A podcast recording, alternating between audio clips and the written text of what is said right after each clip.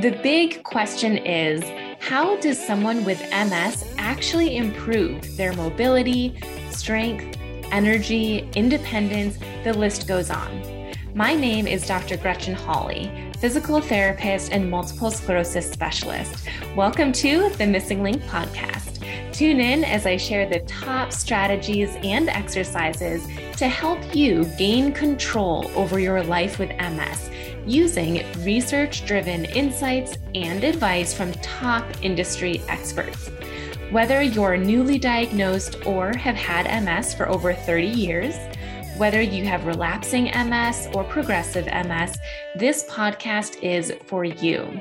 You're sure to feel empowered and inspired after each episode. Ready? Let's dive in. Hi, everyone. Thank you for tuning in today. On this episode, we are going to be reviewing a specific type of exercise that has been found to not only slow the progression of multiple sclerosis, but also improve cognition, specifically cog fog, as well as fatigue.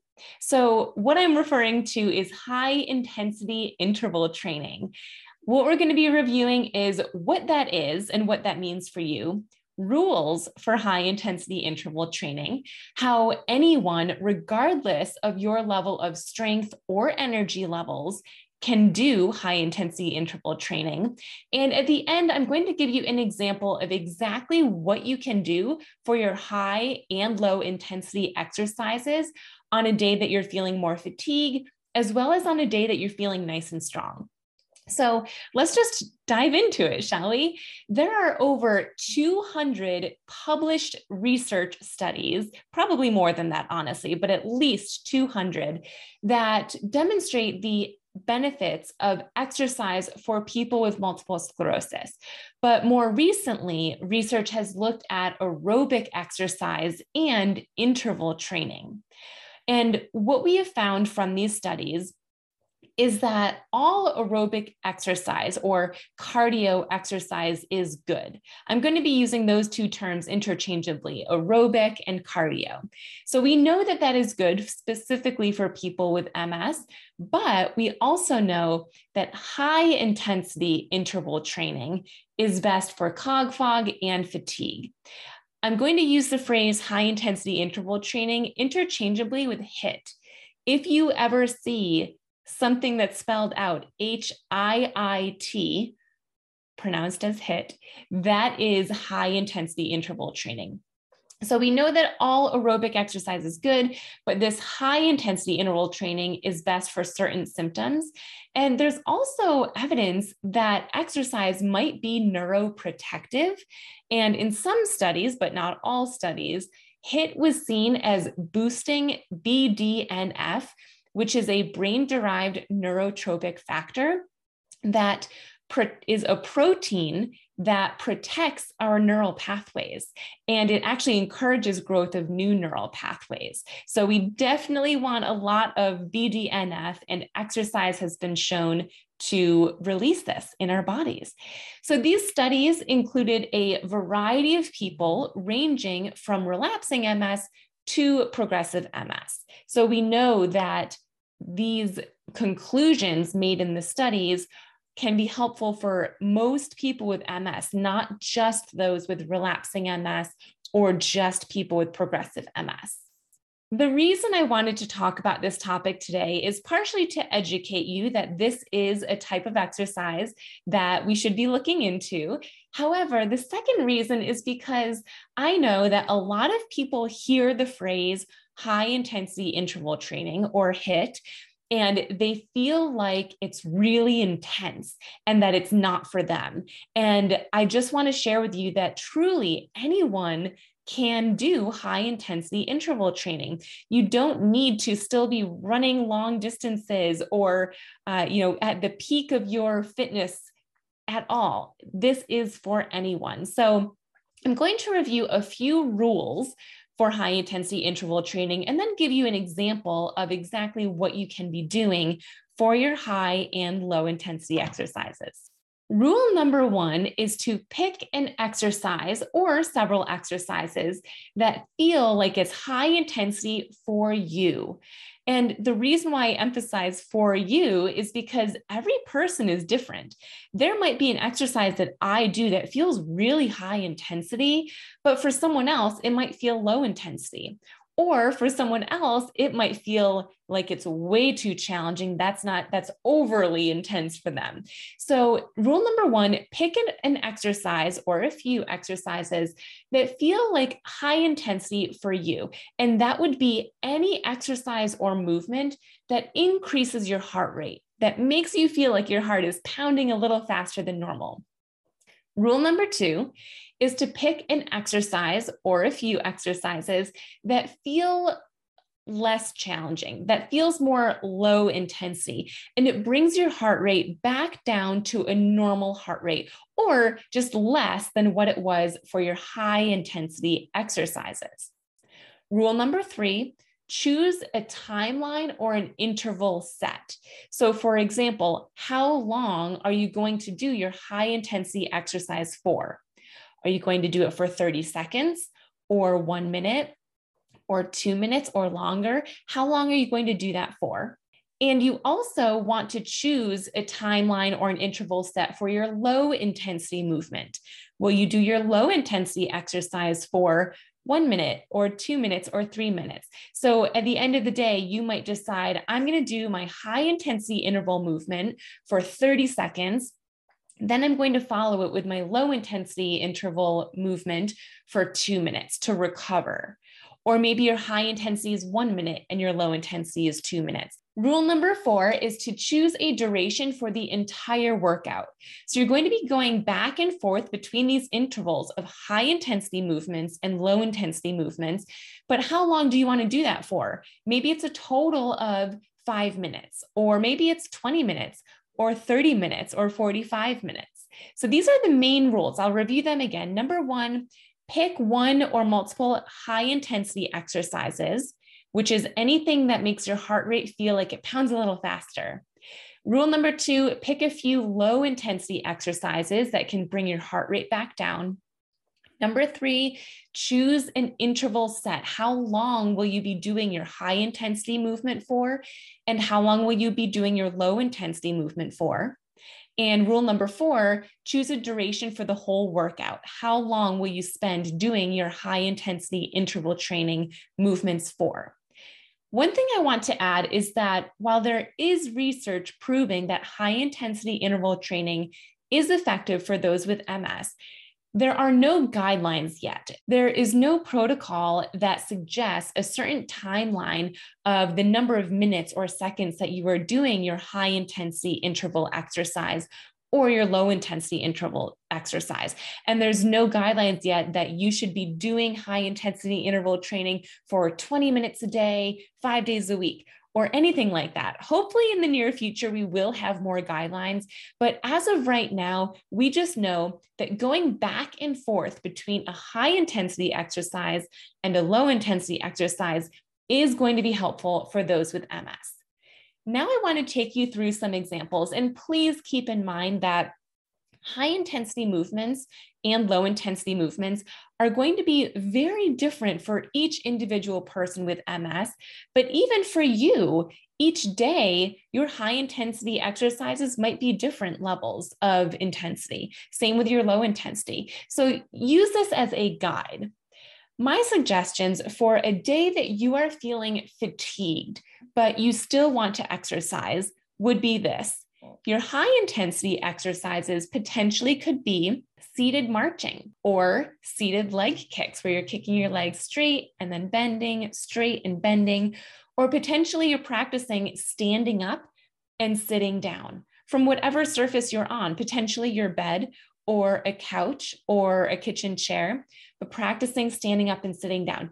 Those specific exercises on certain days might feel really challenging and it might really get your heart rate pounding. So, therefore, it would be a high intensity interval exercise.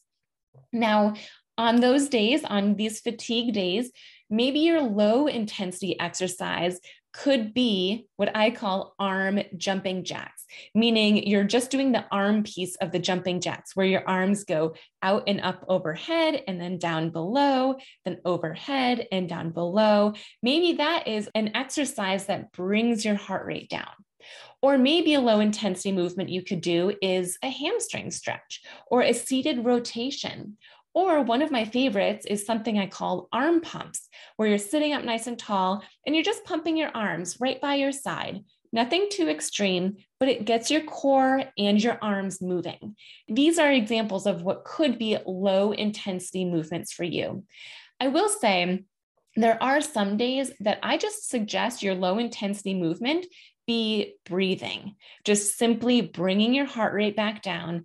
And then once it's down, go back to the high intensity interval exercise. So that switching back and forth is what makes it interval training. So you don't just do one round of the high intensity, then one round of the low intensity, you do several rounds. So now let's talk about what an example might be on a day that you are feeling strong, and maybe today is a good day for you.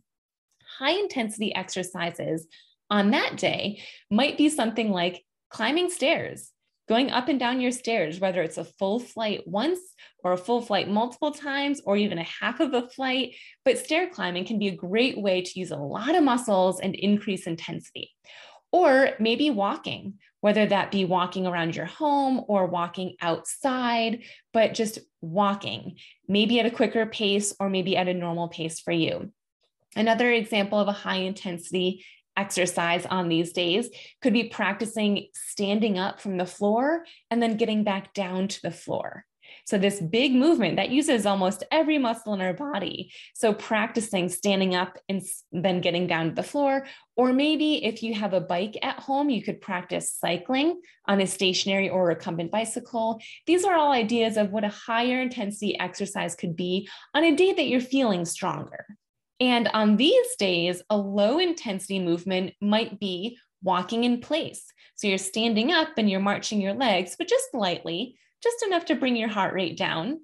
Or maybe it's a seated core exercise. One of my favorites is something I call a seated ab lean back, where you're sitting up nice and tall at the edge of your chair, chair without wheels, and you hinge backwards and then pull yourself up with your abdominals and then hinge back and pull yourself up. So maybe you do a seated core exercise or maybe you're sidestepping. You're standing up nice and tall with good posture, and maybe you take 10 steps to your right and then 10 steps to your left, and just stepping sideways can be a low intensity exercise. These are all just examples. I want you to sit down and brainstorm on an average day for you what are some movements that increase your heart rate that feel challenging for you? And then similarly, what are some movements that do not feel as challenging for you and they could bring your heart rate down? So it's ideal if you have a list for high intensity and low intensity exercises.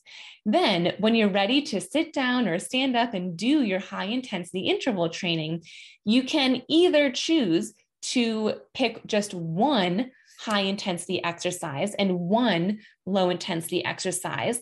And you keep doing those in a repetitive motion, one then the other, one then the other. Or maybe it's different rounds. Maybe your first round, you are doing a specific high intensity interval exercise and then a specific low intensity interval exercise. Then for round two, you do a different high intensity exercise and a different low intensity exercise. Then round three, you do a different one. So it's up to you and what feels more doable for you. But this should be doable on any day, whether you're having fatigue and just a low day or if you're having a, a, strong high day, you should be able to make this work without feeling repercussions of extra fatigue or extra muscle soreness. And also know, as you hopefully can tell from this talk that we're having right now, you do not need to have a gym membership to do high intensity interval training movements. Sure, you can use weights if you have them, you can use resistance bands, but there's a lot of movements that you can do without any equipment at all, just in your own home to get your heart rate up as well as lowering your heart rate. So truly anyone can do this. I hope that you feel excited to try something new and maybe switch up your routine. And you can do high intensity interval training with functional exercises. So I'm just going to remind you functional exercise is the type of exercise you need to do if you are working towards specific functional goals, such as improving your walking, improving your transfers, improving your stair climbing, things of that sort. If you need a full refresher, I have a podcast episode all about functional exercises. And if you're a member of the MSing Link, then you know all about this. The MSing Link is my online MS wellness platform where I host all of my favorite MS specific functional exercises. There are so many videos in there, as well as an exercise guide that shares with you exactly which exercises to do each day for six days throughout the week.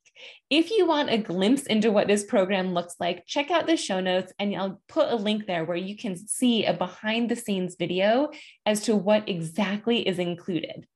I hope you found this conversation insightful and inspiring, and I hope you're motivated to go give it a try, even if it's just for five minutes or 10 minutes, whatever you can tolerate today. And please reach out to me, whether it's my email or social media. Let me know if you do try high intensity interval training. I would absolutely love to hear your feedback. Thanks again for tuning in. I hope you have a great rest of your day.